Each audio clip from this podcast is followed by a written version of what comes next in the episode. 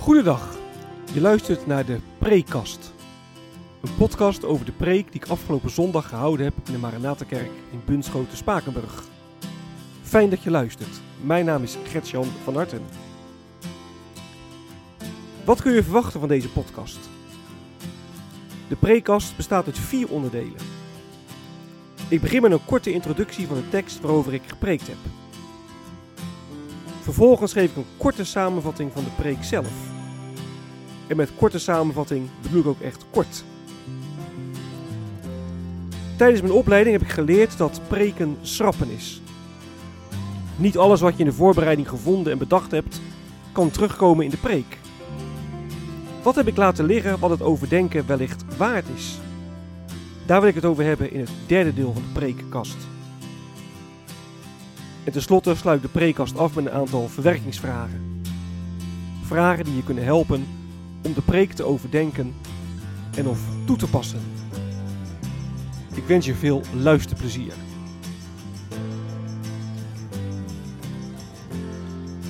De tekst.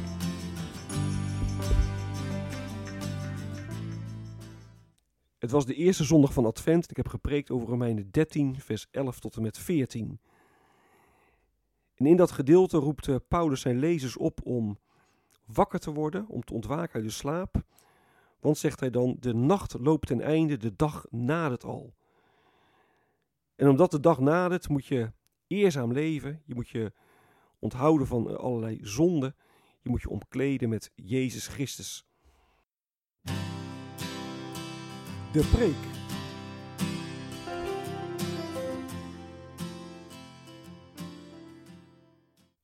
Het thema van de preek was zorg dat je goed voor de dag komt. Het is vijf voor twaalf. Dat is een bekende uitdrukking. En dat betekent, er is nog maar weinig tijd. Als we niets doen, dan is het te laat. Denk bijvoorbeeld aan nou, de, de klimaatcrisis. We zijn bezig de aarde uit te putten. We leven op een manier die ja, zo niet door kan gaan. En als we niets doen, dan betalen wij of onze kinderen of kleinkinderen later de rekening. Hè, 5 voor 12, dat levert een gevoel van urgentie op. Er moet echt iets gebeuren. We moeten iets doen. Dat is het gevoel dat Paulus oproept. hij zegt, jullie moeten wakker worden, de nacht loopt ten einde, het is al bijna dag. En Paulus probeert zijn lezers en dus ook ons niet voor niets wakker te schudden. Het gevaar is gewoon levensgroot, dat we gewoon opgaan in het hier en nu, dat we bezig zijn met ons natje, ons droogje, ons eigen welzijn, onze eigen huizen, onze vakanties, dat we druk zijn met onze auto's, onze pensioens. En dat we dan zomaar kunnen vergeten, tussen aanhalingstekens, dat we bij, bij Jezus Christus horen. En dat ons leven staat in de dienst van ja, het Koninkrijk van God. Dus alle reden om wakker te worden en, en ons niet in slaap te laten sussen. Dan zegt Paulus vervolgens, dat de dag nadert. Nou verdeelden de Joden in de tijd van het Oude Testament en ook de tijd van het Nieuwe Testament de geschiedenis in, in twee periodes. je had de huidige tijd, dat was de tijd van het hier en nu, de tijd waarin we leven, en je had de komende tijd. En er komen in de Bijbel ook wel andere termen voor, voor de komende tijd. De komende eeuw bijvoorbeeld, dat lees je ook wel, of de dag, de dag van de Heer. En dat is de tijd waarin de Heer ingrijpt, Israël gaat redden, het kwaad gaat bestraffen en de duivel voorgoed aan de, aan de ketting ligt. En dan komt Gods, Gods vrederijk. Nou, Paulus zegt, deze dag is bijna aangebroken. En dan ligt de nacht, de duisternis, voorgoed achter ons. En in de Bijbel is de nacht, de duisternis, symbool voor zonde en kwaad. Hè? In het donker, in de duisternis gebeuren dingen die ja, daglicht niet kunnen verdragen. Het duister is gevaarlijk, je kunt niet, niet zien waar je moet lopen. Je weet niet waar je je voeten neer moet zetten. In de duister kun je doelloos ronddwalen. Nou, Paulus zegt, daar komt bijna een einde aan. De nacht ligt bijna, de nacht ligt bijna achter ons. Er komt een einde eh, aan de duisternis. Nou, dat is natuurlijk enorm bemoedigend, want ja, wij kunnen die duisternis natuurlijk ook ervaren. Hè? Als we kijken wat er allemaal gebeurt, als we aan de covid-crisis denken of de klimaatcrisis, dan denk je, ja, hoe moet dat nou allemaal? En dan mag je weten, er komt een einde, een einde aan de duisternis. In die zin is adventstijd natuurlijk een enorm ja, bemoedigende tijd. In de kerk mag je op adem komen, je mag bemoedigd worden. Want we weten, de nacht loopt ten einde. Het is vijf voor twaalf, de crisis is bijna voorbij. Nou, met de dood en opstanding van Jezus Christus is God een, een beslissende stap verder gekomen in zijn reddingsplan. de Joden die keken eeuwenlang uit naar de komst van het vrederijk. En Paulus zegt dus nu dat rijk dat komt eraan. En dan, dan is Gods ja, reddingsplan ten volle gerealiseerd. Dan kunnen we zonder zonde God volmaakt dienen. Dan hebben we elkaar volmaakt lief. Maar dat is niet alleen maar toekomstmuziek, niet alleen maar iets voor straks als Jezus terug is gekomen. Nee, de verwachting van de komst van Gods koninkrijk die kleurt ons leven nu al. He, Paulus zegt in vers 13, je moet breken met, met de zonde. Dat moet je echt mee breken. Dat past niet bij een leven met Christus. Dus de evangelie zegt niet, Jezus is voor ons gestorven, dus we kunnen leven zoals we willen. Nee, het evangelie zegt, Jezus is voor ons gestorven en in hem zijn we nieuwe mensen geworden.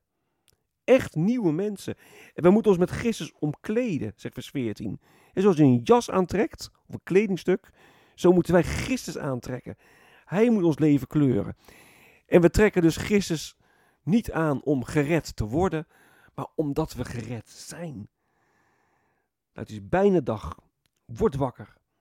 Zorg dat je goed voor de dag komt. Het is vijf voor twaalf. En dan is de crisis voorbij. Gods plan wordt voltooid. En laat die verwachting je leven kleuren. Advent. De Heere komt eraan. Wat is blijven liggen?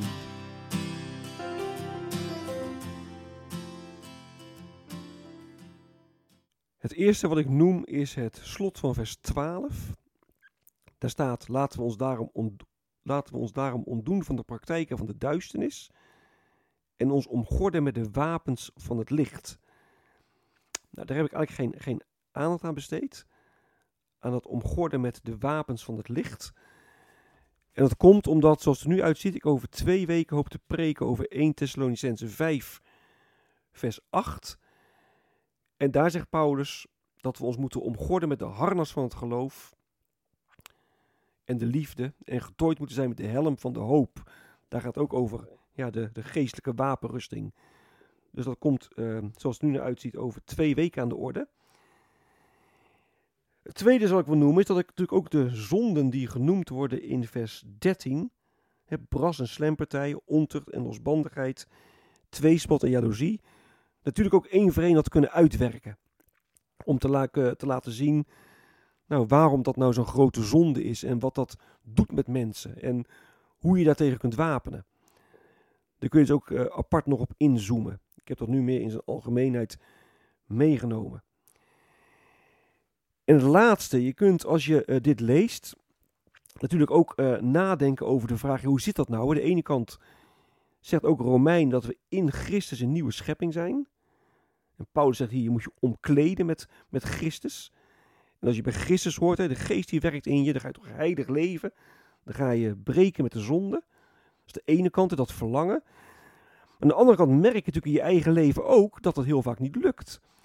En dat de zonde nog steeds aan je trekt en dat er nog heel veel kwaad in je zit. Dat is eigenlijk ook de problematiek hè, die in Romeinen 7 besproken wordt. Van ik, ik, ik, ik, ik wil het goede doen, ik wil de Heer gehoorzamen, maar ik merk juist dat ik het verkeerde doe.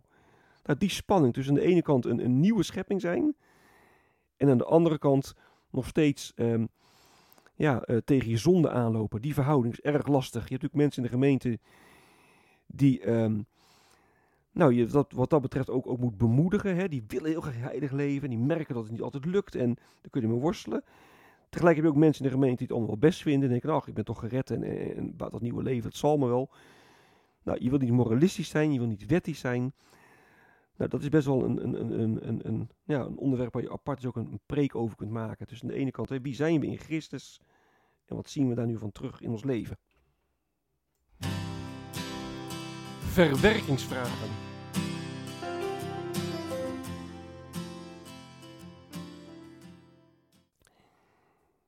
Op het uh, preekblad dat je kunt downloaden op mijn site, moet je even googlen naar uh, preekblad Gertjan van Harten en dan Gertjan aan elkaar.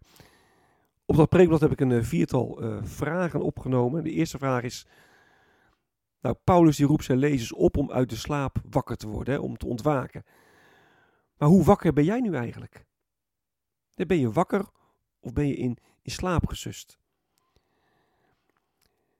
De tweede vraag die gaat over het, het laatste vers, waar Paulus zegt: omkleed je met de Heer Jezus Christus.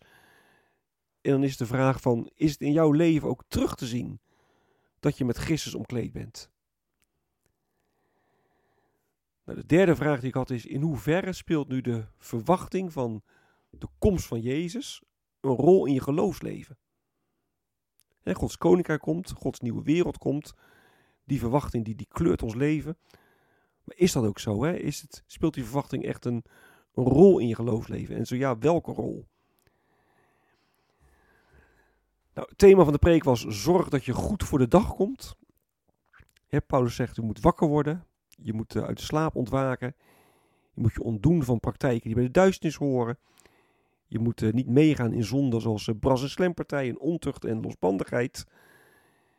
Je moet het gevecht met de zonde aangaan. En de laatste vraag dan, hoe, ga jij, hoe doe je dat? Hoe ga jij de strijd aan tegen de zonde? Laat je niet meeslepen door je aardse natuur met haar begeerte zegt vers 14.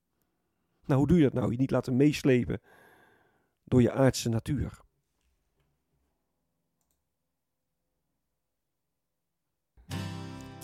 Dit is het einde van de prekast. Mocht je vragen of opmerkingen hebben, dan kun je me mailen op mailadres van hartengretjan.gmail.com van hartengretjan.gmail.com Ik wens je nog een hele prettige dag Hartelijk dank voor het luisteren. En wie weet, tot een volgende keer.